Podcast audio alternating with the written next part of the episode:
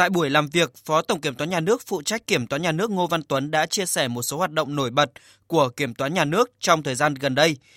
Tính đến hết tháng 8, Kiểm toán Nhà nước Việt Nam đã thông qua 187 kế hoạch kiểm toán, triển khai 167 đoàn kiểm toán, kết thúc 137 đoàn kiểm toán, xét duyệt 197 dự thảo báo cáo kiểm toán và phát hành 157 báo cáo kiểm toán. Bên cạnh đó, Kiểm toán Nhà nước Việt Nam đang tích cực xây dựng chuẩn bị các báo cáo trình tại kỳ họp thứ tư Quốc hội khóa 15 sẽ diễn ra vào tháng 10 tới. Cùng với đó, Kiểm toán nhà nước đang tiếp tục hoàn thiện khuôn khổ pháp lý cho hoạt động, hoàn thiện hệ thống biểu mẫu, hệ thống chuẩn mực kiểm toán nhà nước để nhằm cụ thể hóa chiến lược phát triển kiểm toán nhà nước đã được Quốc hội phê duyệt vào tháng 8 năm 2020.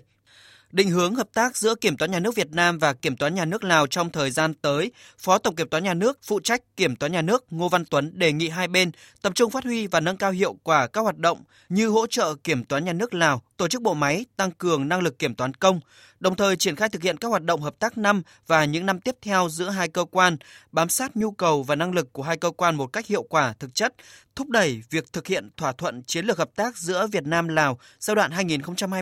2021-2030 và hiệp định hợp tác song phương giữa Việt Nam Lào giai đoạn 2021-2025 trong hoạt động hợp tác kiểm toán.